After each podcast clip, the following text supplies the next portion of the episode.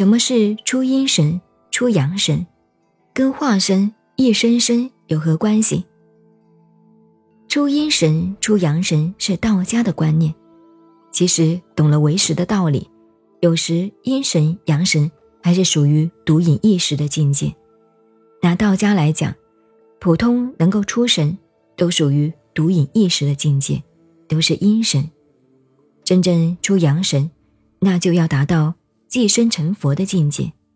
第八阿赖耶识整个转了，这种独隐意识跟化身。一生生当然有关系，修成功了，独隐意识也变成化身，意识也可以化身去了。修不成功啊，一切都是幻象魔镜。这个也是学佛修道专门的问题。静坐时看到影像，有先知的能力，但时真时假怎么办？如何鉴别？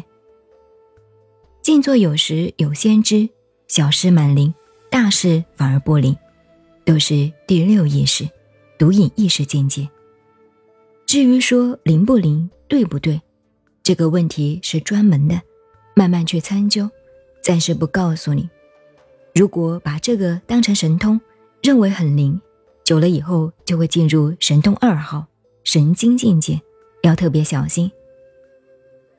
开悟与静坐有何关系？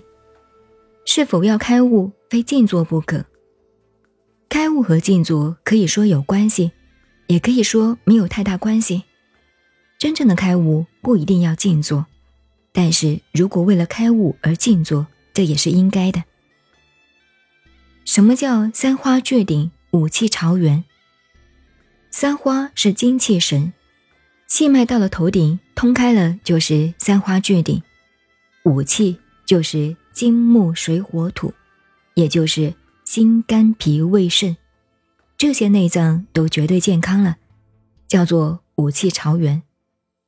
这两句话合起来的意思就是奇经八脉、气脉都通了。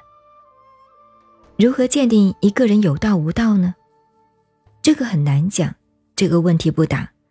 有道的人一定慈悲喜舍，戒定慧具足，很明显的。天眼通、天耳通、神足通、宿命通、他心通，如何修炼？程度差别如何？其实人都通的嘛。吃了饭会拉屎，耳朵听得见，眼睛看得见，这都通啊。至于说那些神通，有专门的修法，修成功了还不算真神通，要大彻大悟以后，自信本来具足神通，那又属于佛法的范围。以后专门再讲。有了神通，可不可以表演呢？有神通的人都不表演，表演的叫魔术。悟道的人是否一定具足神通？那有两种情形了。有些人悟到了不要神通，有些人悟到了有神通。至于一般人想学道修神通的，已经是不通。表演神通更是魔道。那叫耍魔术。报化身成就是否非双修不可呢？不一定，不应做如此说。这是佛法专门的问题，不在此讨论。您好，我是静静找恩，微信公众号 FM 幺八八四八，谢谢您的收听，再见。